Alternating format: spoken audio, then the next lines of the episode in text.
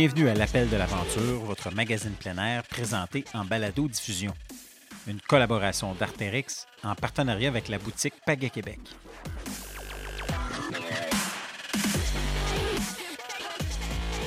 Ici Jean-Sébastien Massicotte, chroniqueur plein air. Toujours un plaisir d'être en votre compagnie. À mes côtés, l'aventurier Sébastien Lapierre. Oui, bonjour Jean-Seb. On a encore une fois pour l'épisode numéro 4 un programme euh, super intéressant et varié.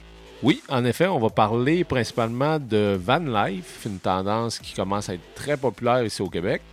Mais auparavant, on vous amène du côté du Outdoor Retailer Show, le grand salon des manufacturiers de produits de plein air qui vient de se compléter du côté de Denver au Colorado. À défaut d'y être, on a relevé quelques tendances et quelques produits dignes de mention.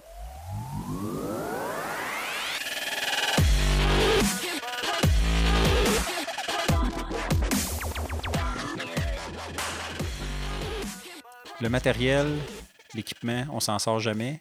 Ça n'en prend. Ça n'en prend et euh, l'industrie, les manufacturiers l'ont compris depuis longtemps et pour euh, essayer de garder le compte, donc deux fois par année, une fois pour l'été, une fois pour l'hiver. Donc là, on parle à, à ce moment-ci du Outdoor Retailer Show, donc le, le- souvent appelé le OR Show, mais le salon des manufacturiers de produits de plein air pour l'été donc prochain.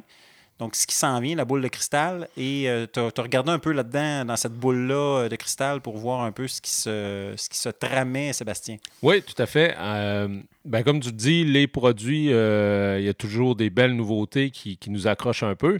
Euh, par contre, il y a deux grandes tendances qui ont commencé à se faire sentir depuis quelques années et qui sont encore bien présentes. Là, on le voit dans les nouveaux produits qui nous sont présentés.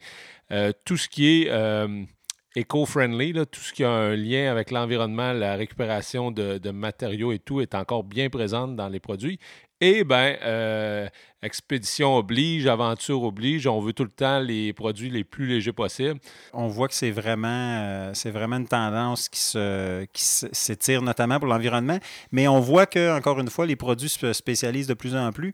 Donc, on va avoir, euh, on, va remarquer que cette, cette- cette, préoccupation-là pour le verre, si on peut dire, s'étend même à certains produits qu'on pourrait être surpris de, de considérer comme environnementaux. Oui, ben en fait, euh, tout le monde qui fait du camping euh, utilise euh, le fameux NAFT, le, le NAFTA, comme, Le- comme le- on le dit souvent. Le gaz blanc. le gaz blanc, le white gas.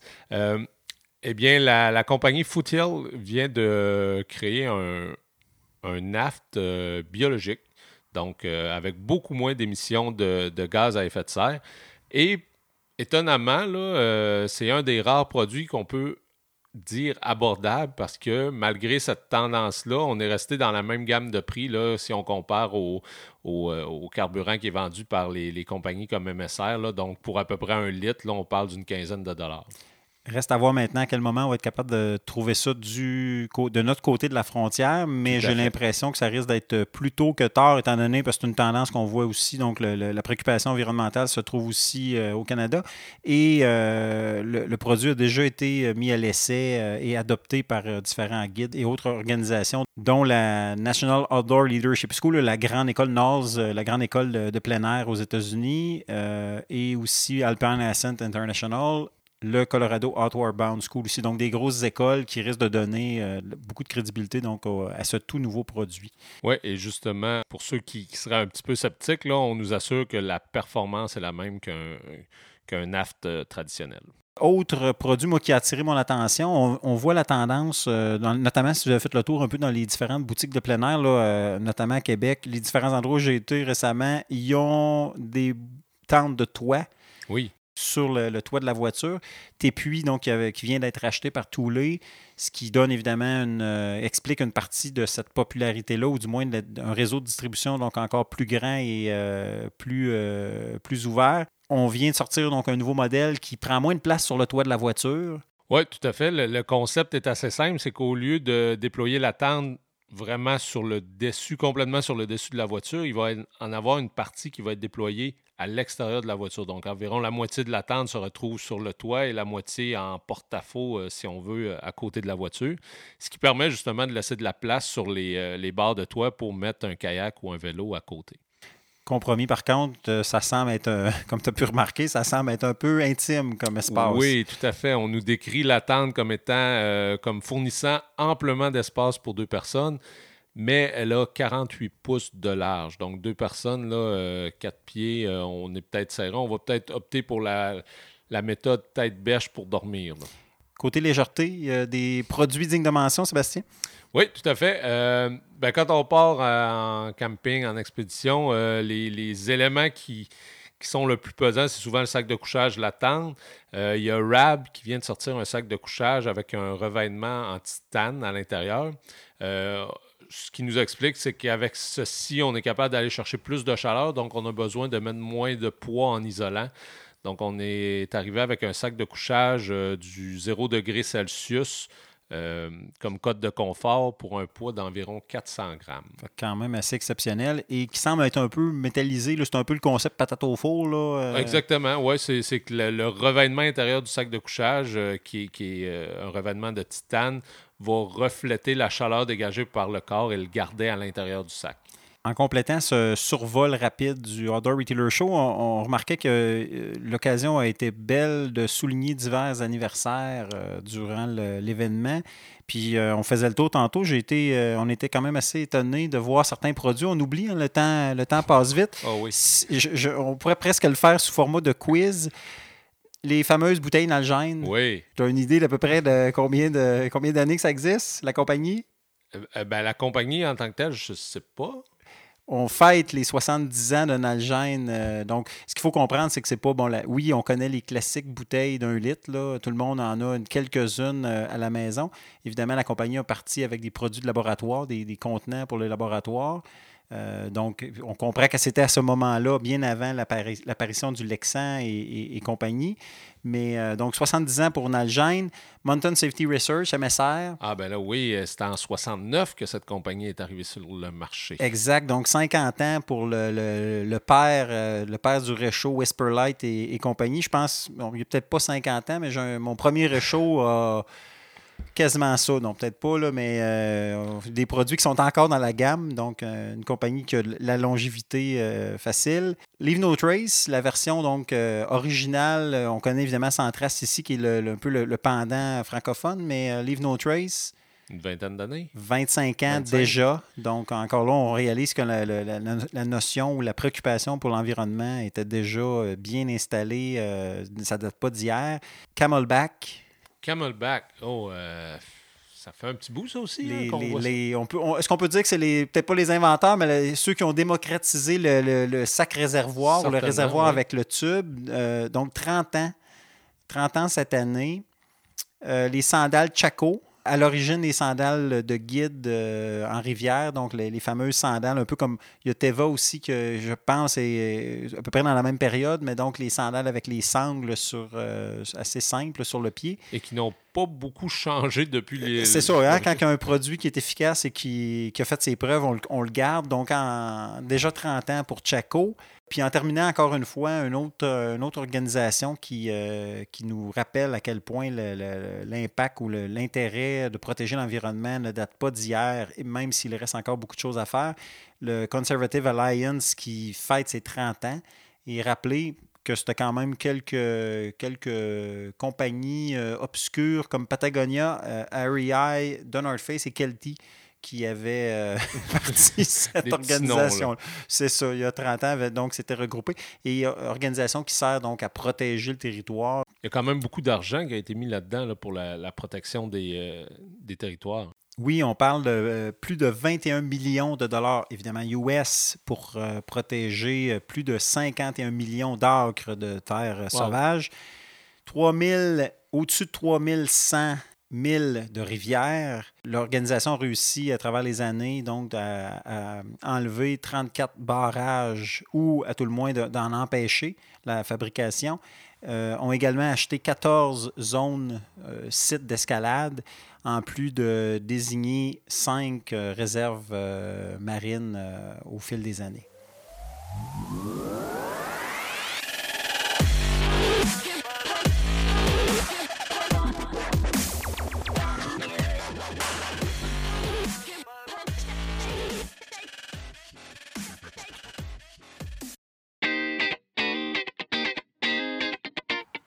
En cette époque où tout coûte cher et où les bons conseils en magasin se font plutôt rares, il est rassurant de pouvoir compter sur l'expertise de vrais pros dans le domaine des sports nautiques à la boutique Pagaie Québec. Nos partenaires Patrice et Jonathan vous invitent donc à venir les rencontrer et à explorer leur sélection de produits spécialisés pour le kayak, le surf à pagaie et le canot. Un rendez-vous au 3180 Chemin Sainte-Foy à Québec ou sinon en ligne à pagaiequebec.com. Vous êtes à l'écoute de l'appel de l'aventure en compagnie de Jean-Sébastien Mascotte et Sébastien Lapierre.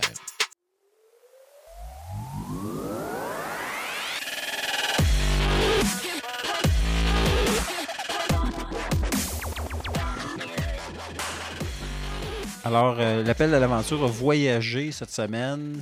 On a sorti notre studio à l'extérieur, Sébastien. Oui, on innove cette semaine.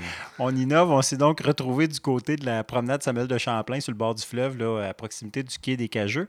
La raison est excellente, par contre. Oui, on était en très bonne compagnie. On rencontrait euh, deux euh, grands voyageurs. Exact. Claude Trudel, Sandrine Chenel, mieux connus sous le nom de deux Québécois autour du monde. Tout à fait, accompagnés de leur fameuse licorne noire. Qu'on va pouvoir vous expliquer. En fait, on va leur laisser expliquer un peu plus euh, qui est, qu'est-ce que la licorne noire, si vous n'avez pas euh, encore entendu parler d'eux. Deux jeunes retraités euh, qui sont de grands voyageurs et qui venaient de compléter la première portion d'une grande aventure. Tout à fait. Ils ont fait en gros là, la, la, tournée, pas de tout l'Amérique du Nord, disons principalement des États-Unis, euh, à bord de leur euh, Mercedes Sprinter. Un beau véhicule et donc ces premières étapes complétées vont reprendre par la suite du côté de l'Europe où le transsibérien, le train transsibérien les attend. Donc, on s'est entretenu avec eux pour qu'ils nous expliquent les détails de la vie de Van Life et voir si c'est aussi charmant et séduisant que ça peut le laisser paraître sur les réseaux sociaux.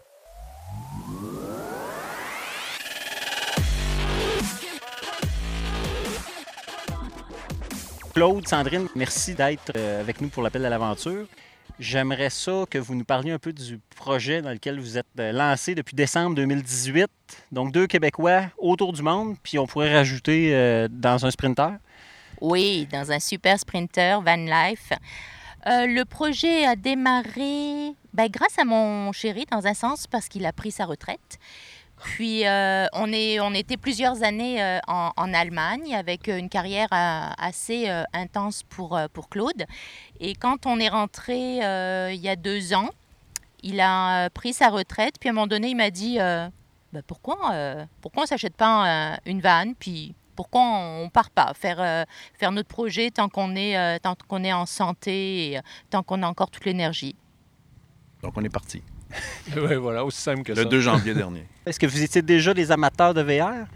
Non. Euh, on a voyagé beaucoup en Europe, surtout. Euh, moi, pour le travail, j'ai voyagé un petit peu en Afrique aussi dans les années 90, mais pour euh, ce qui est de, du voyage en VR en Amérique du Nord, ça, non, c'était une première. Fait que des voyageurs aguerris, mais pas de cette façon-là. Exact. Et comment, le lien justement, comment vous aboutissez vers le, le véhicule récréatif? Puis là, on pourra en reparler tantôt, euh, parce que quand même, c'est pas le gros VR énorme. Euh, là, on est vraiment dans, dans le véhicule d'aventure plus que la caravane. Là. Comment ouais. vous aboutissez à, à, ce type de véhicule? Bien, justement, on voulait cette autonomie-là.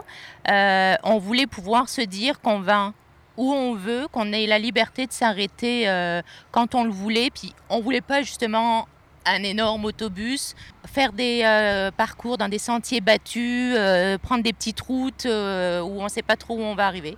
Donc c'était vraiment dans cet esprit-là, puis on voulait l'autonomie, l'indépendance. Let's go, on y va, puis voyons où est-ce qu'on va arriver. C'est beaucoup la liberté puis l'autonomie que donne un véhicule de genre-là.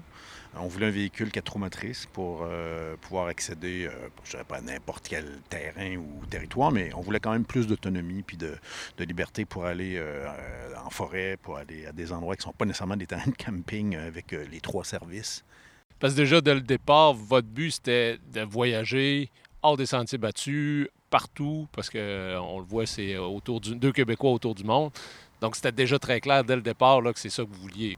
Oui, oui, absolument. Là, on n'est pas dans l'organisation du voyage, c'est un mode de vie. Là. On est, OK, on prend le volant et où est-ce qu'on avance, où est-ce qu'on s'arrête, c'est super beau. Et voilà, euh, c'était vraiment cet esprit aventure, découverte et liberté. Et en plus, le véhicule qu'on a nous permet vraiment d'avoir une, autonomie de 4, 4 euh, jours où on peut être au fin fond de, d'un canyon ou au fin fond d'une forêt, puis on est tranquille, on peut être seul. Ça vous laisse vraiment une bonne marge d'improvisation plutôt que de tout avoir à gérer, planifier dès le départ.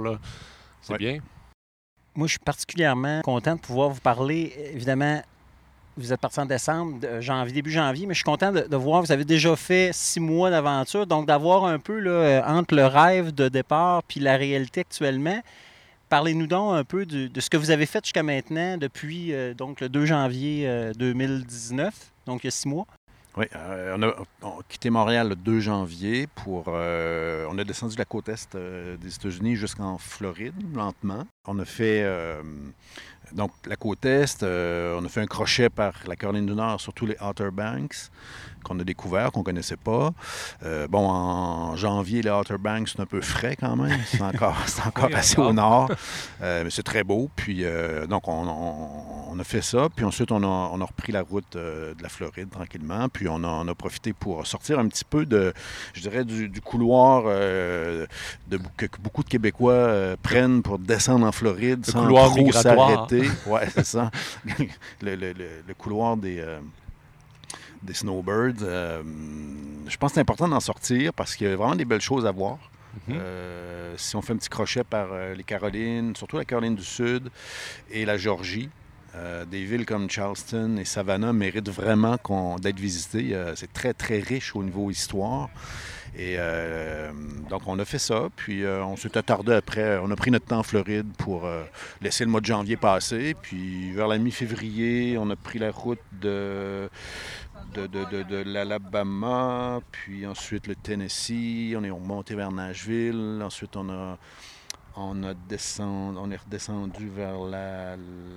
On a, fait la Natchez Trace, en fait. En repartant de Nashville, on a fait la Natchez Trace vers jusqu'à Natchez, Mississippi. Ensuite, on est entré en Louisiane, où on a pris notre temps. Parce que la Louisiane, ça aussi, ça mérite vraiment de s'attarder. Là, on était rendu à quelle période? On est arrivé en plein Mardi Gras, donc ça, c'était oh. absolument génial. Bon hein, oui, sans vraiment savoir, sans planification, mais c'est les beautés du voyage, eh puis la, surprise des voyages. On est arrivé dans une petite ville un soir à Mobile, et là, il y avait une parade, euh, mais ce qu'on ne connaissait pas, nous, la, parade, carnaval, défilé, c'est notre vision à nous, mais ce qu'on a vécu là-bas, chaleur familiale, musique dans la rue, c'était absolument phénoménal. C'est intéressant de savoir que Mobile, Alabama, a aussi fait aussi le Mardi Gras. OK. C'est pas juste une affaire de la Nouvelle-Orléans, c'est un petit peu plus large que ça. Il euh, faut savoir que l'Alabama, enfin, Mobile en tout cas, faisait partie de la Louisiane à une certaine époque d'où l'influence. Puis, euh, bon. Bref, euh, on a fait tout ça. On a passé une semaine à la Nouvelle-Orléans pendant le, Mardi Gras. Puis ensuite, on s'est attardé un peu plus dans l'ouest de la Louisiane avant d'entrer au Texas. Puis ensuite, on a fait l'ouest. En remontant tranquillement vers euh, la Colombie-Britannique, lentement, en faisant un petit crochet par Denver et Salt Lake City, un petit 1500 km. un petit crochet. Puis c'est ça, on avait comme une, une deuxième partie qui était beaucoup plus axée sur les parcs nationaux. La, première partie, dans un sens qu'on n'avait pas en planifié, mais on a réalisé qu'on était plus dans les villes ou les petites villes ou euh, découvertes de comment les gens vivent et rencontrent avec les gens. Puis après, on était vraiment plus en mode, OK, on veut découvrir le plein air. Donc, on a fait euh, une, bonne, euh, une bonne quinzaine de parcs, de parcs nationaux tranquillement en remontant. À quel point, justement, la planification du voyage était faite à l'avance? elle n'était pas faite à l'avance. le matin, euh, le matin on, avait juste un seul point, c'est qu'il fallait être à un moment donné en Colombie-Britannique pour aller rejoindre notre fille aux alentours de fin mai. Donc à partir du mois de janvier, on n'avait aucune, aucun plan. Et même le matin, on ne savait pas où est-ce qu'on allait coucher le, soir. Donc c'était... On se donnait une, une, marge de manœuvre de rouler, peut-être aux 2-3 jours, à peu près 200-300 km par jour. Puis quand on trouvait un endroit euh, qui nous plaisait, euh, on s'arrêtait, simplement. Et ça a été facile avec le, van de trouver des endroits pour, euh, pour dormir? Ben, il y a des super applications.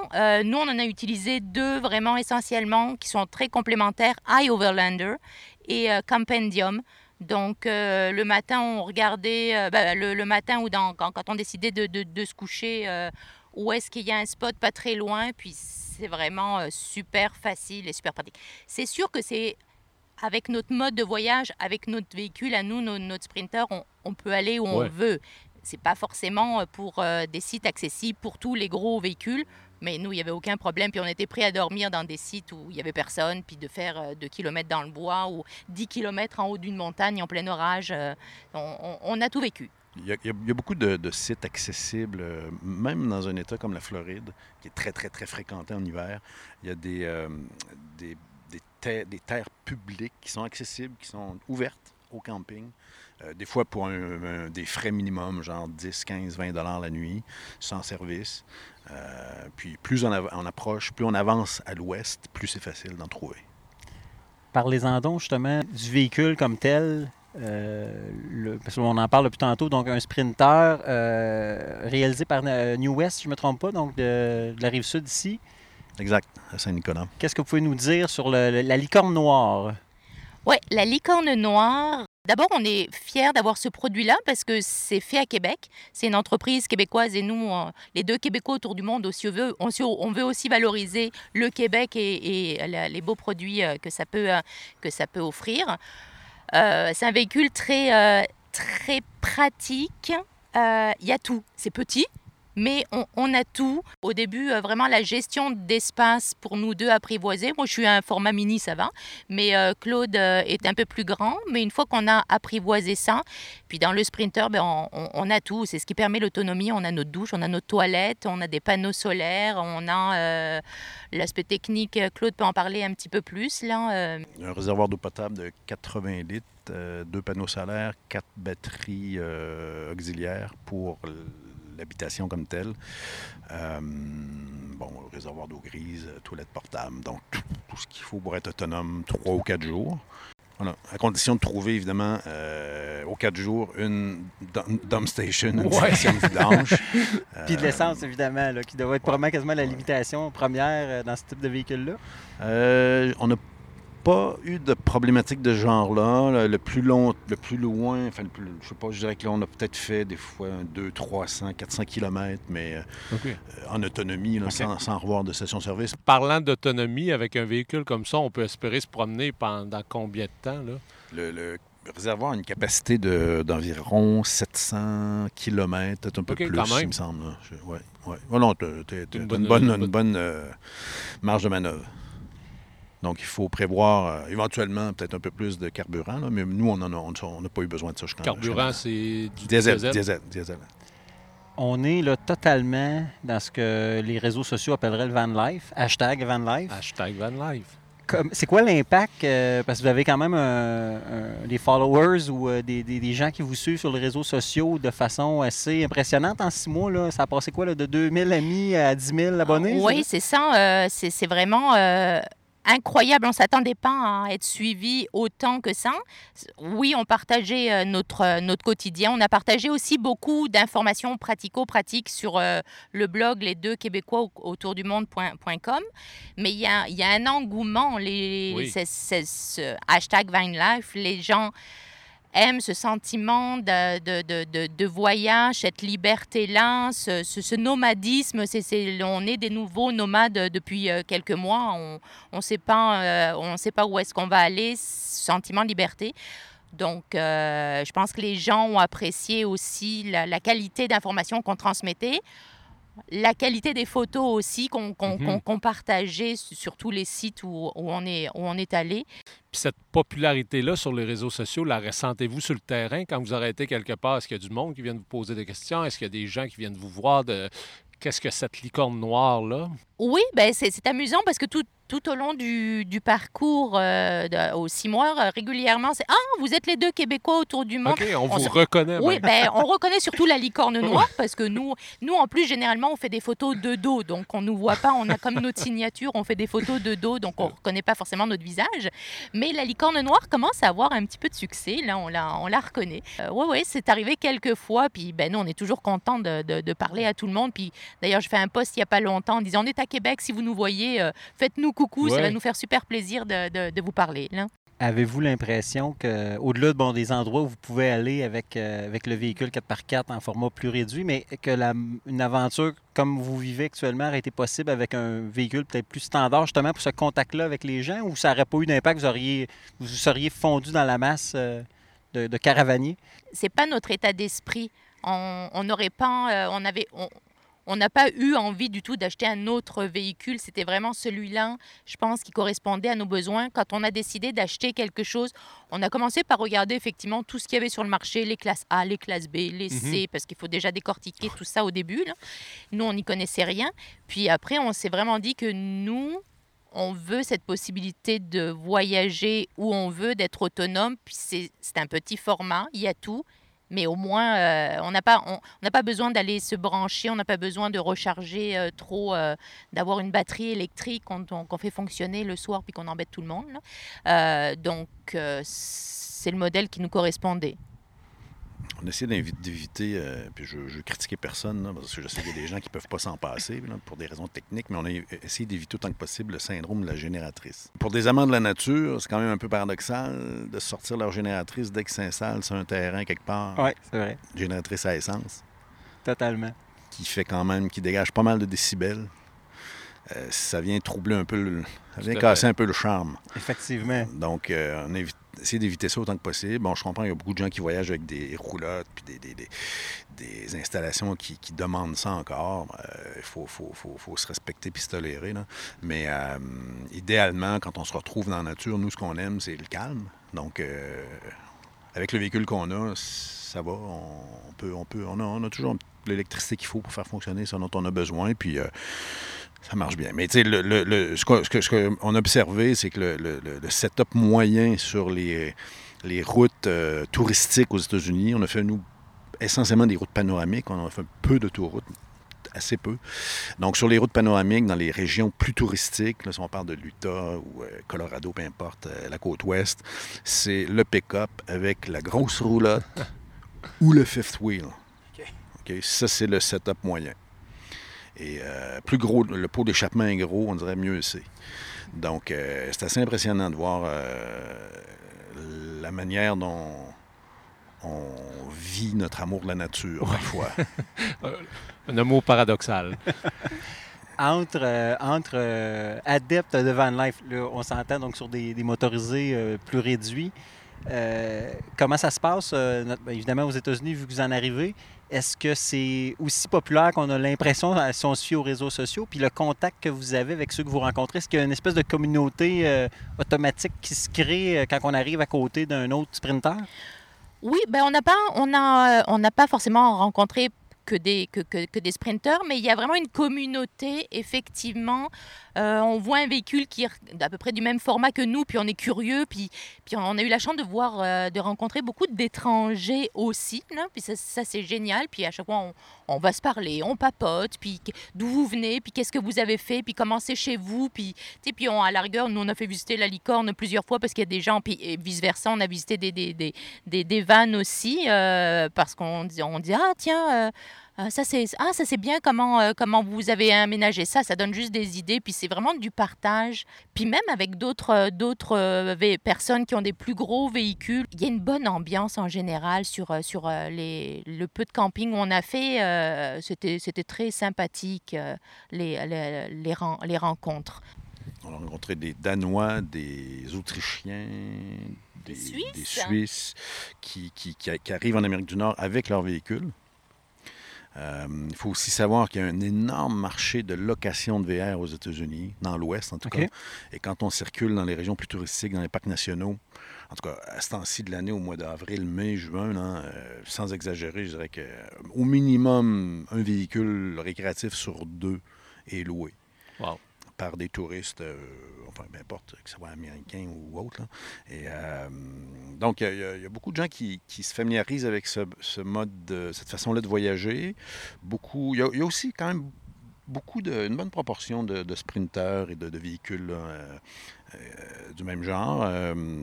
oui, c'est clair qu'on a des atomes crochus un petit peu plus avec les gens qui voyagent dans un espace plus restreint, un peu plus ramassé, puis qui qui ont les mêmes contraintes puis les mêmes, un peu le même style de voyage. Vous parliez tantôt de, curiosité par rapport aux véhicules des autres, parce qu'il faut le dire, ces véhicules-là, euh, au départ, c'est un peu standard, mais chaque personne va les modifier à sa façon, essayer de trouver le, format optimal en fonction de ses besoins. Mais ce qui est, ce qui est impressionnant, en tout cas pour moi, là, c'est les, quand les gens l'ont fait par eux-mêmes de A à Z. Nous, là, euh, on dit merci à nous Ouest, ils nous ont tout organisé.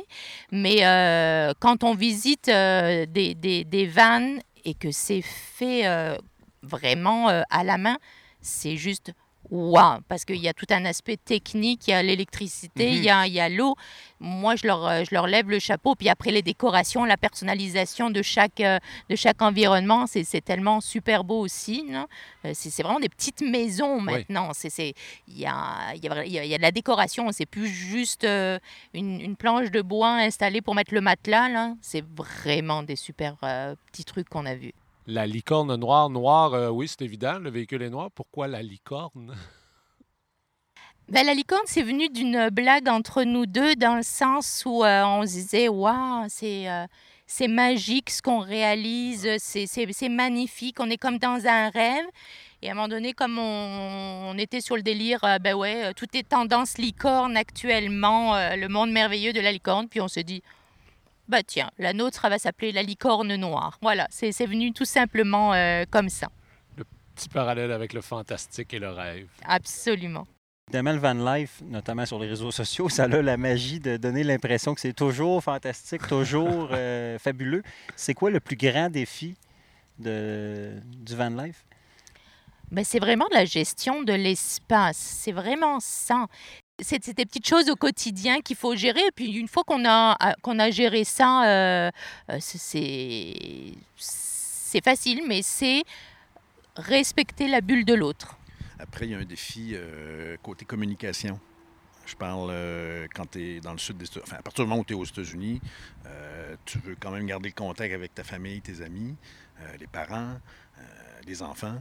Euh, donc ça, euh, on a beau être au fin fond de l'Utah ou du Texas, euh, on veut pouvoir téléphoner, on veut pouvoir avoir du service Internet, tout ça. Donc, il y a des solutions qui existent pour des, prix en, bout de ligne assez raisonnables, mais il faut... on, se retrouvait à certaines périodes où est-ce qu'on n'avait plus de réseau Internet, selon les régions mais de manière générale, on a réussi à garder contact. Donc, mais je dirais que c'est le, défi, euh, c'est un défi réel de garder, euh, ça s'arranger pour garder le contact avec les parents, avec les enfants qui ont encore besoin ou qui ont de nouveau besoin, parfois dans le cas des parents qui, vieillissent. Donc, mm. euh, il, faut, il faut voir à ça aussi. Parce que là, vous parliez des enfants. Vous avez combien d'enfants? Deux. Ils pensent quoi des, des parents autour du monde? Ah ben, ils trouvent ça super cool. Euh, ils sont, ils sont très contents euh, qu'on réalise, euh, qu'on réalise notre rêve. Vraiment, ils nous encouragent, ils nous suivent. Puis ils aimeraient probablement bien pouvoir partir avec la licorne noire à un moment donné aussi. Avant qu'on aille donc à la suite des choses, dans les derniers six mois, évidemment, il, a dû se passer, il a dû avoir des aventures, des anecdotes. Est-ce qu'il y a des, des, trucs qui vous viennent en tête qui se sont démarqués ou qui ont été un peu des, soit des moments cocasses ou des moments un peu plus tendu ou. Euh? Euh, je dirais que l'aventure euh, la plus risquée ou la plus qui nous a donné le plus de frissons, c'est dans le parc national de, Big Bend au Texas. un grand parc national qui, donne sur le Rio Grande, donc vraiment sur la frontière, qui est immense, qui est magnifique, très très aride, c'est désertique. dans, dans ce parc national, comme dans d'autres, il y a des, des chemins asphaltés, il y a des routes asphaltées, puis il y a des euh, chemins ou des, des, ce qu'ils appellent en anglais des primitive roads. Euh, il faut lire les cartes. C'est important. Pas se fier au GPS. Il ne faut pas toujours faire ce que j'ai fait à ce moment-là. Regarder la carte un petit peu vite, puis pas voir que, oups, c'est primitive road, c'est une chose, mais not maintained. OK. on a pris un, un, chemin qui était très, euh, très rough, comme on dit, puis Digne des routes québécoises? Euh, on était dans un autre, un autre niveau, là. un autre niveau, là. on va dire une, très, très, très mauvaise route de ZEC au printemps. OK. Pas trop entretenue. Euh, qui t'amène dans des, avec des bonnes dénivellations, assez pour que l'arrière de ton véhicule frotte un peu quand tu remontes. Donc euh, là, euh, on a eu un petit peu chaud cette fois-là parce qu'en en fait, c'était, on s'est retrouvé sur, sur, sur ce chemin-là qui, euh, qui était très difficile et qui était fait en, en réalité juste pour des Jeeps équipés de, de pneus euh, très, très, enfin, très larges, surdimensionnés. Parce qu'il y avait il y a un endroit sur le chemin qu'ils appellent. Enfin, le chemin s'appelle Black Gap. Et euh, on comprend pourquoi quand on arrive au Gap. euh, c'est mieux de reculer. À moins d'avoir un véhicule qui vole un petit peu. Donc, on a fait demi-tour, mais ça a été un peu serré. Là. Mm. Bon, c'est- c'est c'est- c'est la fois où on a eu le plus, euh, le plus chaud. Des coups de cœur, peut-être? Ah, des coups de cœur, mon Dieu. euh, moi, j'ai des coups de cœur toutes les, euh, toutes les cinq minutes. des coups de cœur, puis des prises de photos toutes les cinq minutes. Mais euh, l'état sur lequel on s'entend coup de cœur, c'est l'Utah. Oui. Euh, la diversité des paysages est absolument extraordinaire. Moab, c'est comme waouh aussi. Puis après, moi, j'ai beaucoup aimé le Montana euh, pour euh, les grands espaces, l'aspect un peu Far West, vraiment. on n'est pas dans le cliché, c'est vraiment ça, c'est vraiment carte postale, c'est sublime. Ouais, le Wyoming, Wyoming est, est un peu euh, méconnu, puis c'est magnifique. Non seulement Yellowstone, mais aussi euh, les, toute la région qui est à l'est, en fait, quand on, si vous partez de Yellowstone pour rentrer vers, euh, revenir vers l'est euh, des États-Unis, c'est un territoire magnifique. Je pense que la chaîne de montagnes s'appelle les Black Hills, de mémoire, et ça vaut vraiment le, qu'on qu'on s'y attarde une couple de jours. C'est très, très, très beau. Des montagnes de roches beige, ocre, avec parsemées de, de, de clairsemées de sapins, de conifères de toute beauté. Avec, euh, et c'est le pays des grizzlies. Euh, On n'en a pas vu, mais euh, on a vu des photos collées sur les arbres, sur les terrains de camping, photos de Pas grizzlies prises dans la dernière semaine sur le camping. OK. Donc, La licorne noire contre les grizzlies. Donc, euh, ouais, Wyoming, magnifique. Le Montana, très beau. L'Oregon, la côte ouest, c'est très beau aussi, spécialement l'Oregon. L'Arizona a son charme aussi. hein. Euh, le sud, il faut le découvrir. C'est une autre géographie, d'autres paysages, végétation évidemment euh, beaucoup plus euh, modeste ou absente. beaucoup de paysages de roches, mais ça a son charme. C'est très, très beau. Beaucoup de montagnes. et le sud de l'Utah, encore une fois, c'est euh, ce qu'on a vu de plus beau.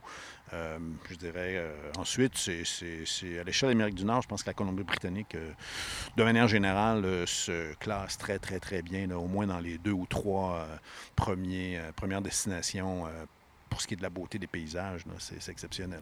Est-ce qu'on peut comprendre que six mois, c'était pas assez pour ce- cette exploration nord-américaine? Ben, si on, inclut l'Alaska et le Yukon, je pense qu'il faut Ouais. absolument les inclure pour le- en ce qui concerne la, la- la- pour découvrir vraiment l'Amérique du Nord. Euh, non, six mois c'est pas assez parce qu'on n'a on pas eu le temps six mois de se rendre jusque-là. là. On, on aurait eu besoin d'au moins deux mois de plus. Donc, euh, mais ça, c'est euh, c'est pour un autre, une autre expédition. Pour la suite. Moi, je voudrais dire aussi qu'il faut prendre les routes panoramiques. Sortez des autoroutes, prenez plus de temps s'il faut, mais bon sang que les routes panoramiques offrent des spectacles exceptionnels, euh, de- des décors. Puis si on est amateur de van life et de road trip, là, c'est ce qu'il faut faire. Là. Laissez tomber les autoroutes. là. Vous êtes en couple depuis déjà euh, quand même un petit moment. 29. 29. C'est quoi de passer, donc, de, j'imagine que vous étiez en, en- en résidence, en condo, euh, peu importe, et de se retrouver dans un petit véhicule à 24 heures sur 24, 7 jours sur 7. Ça va, ça s'est bien passé. En tout cas, ça semble si vous pouvez Oh, suivre oui. l'aventure. Oh, oui, non, non, c'est une adaptation à l'espace, je dirais. Là. Euh, surtout que, bon, moi, je je suis pas exactement le, le- le- le profil aussi lean que, que, que, que- que ce serait idéal, sans doute, mais ça va, ça allait. Quoi. Il faut faire un petit peu attention, puis euh, mais on, on s'habitue après, après quelques semaines, je dirais. Ça, les habitudes étaient prises.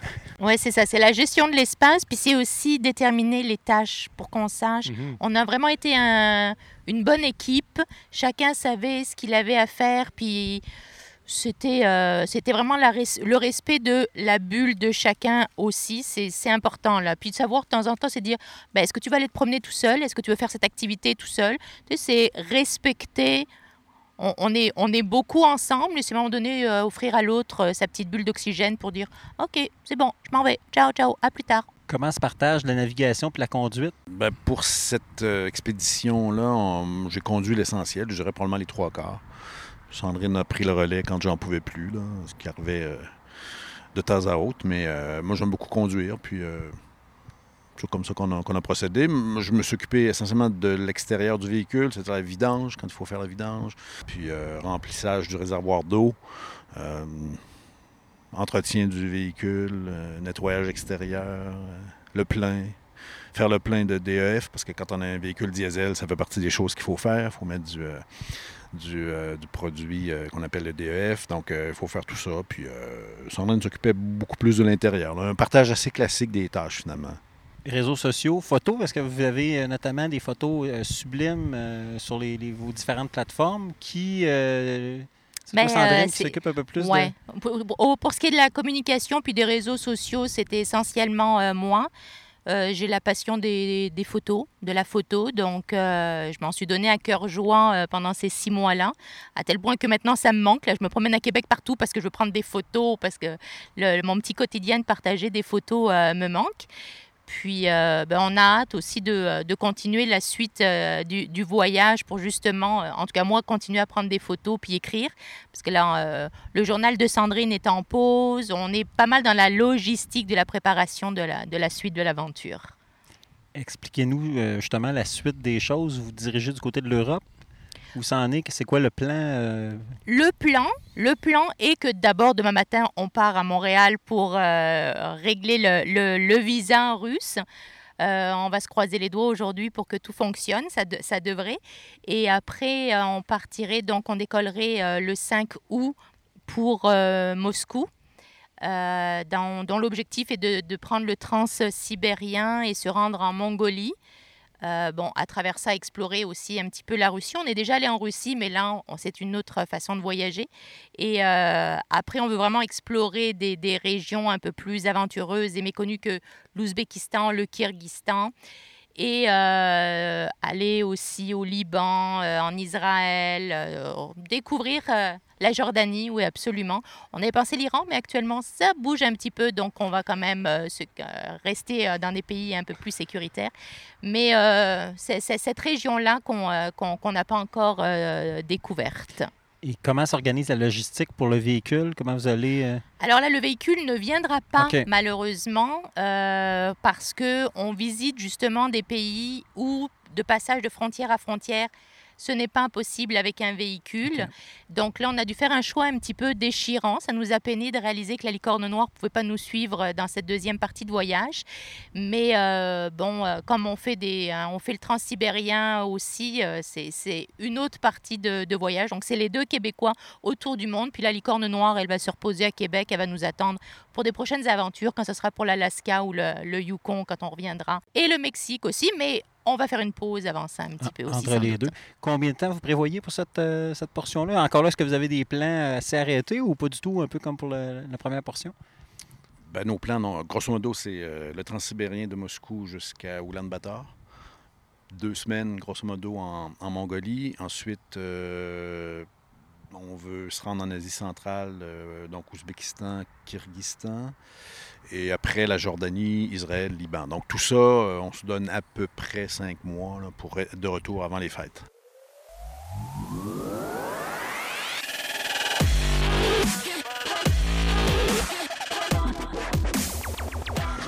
C'est donc sur cette ère de voyage et d'aventure que se conclut l'épisode 4 de l'Appel de l'aventure.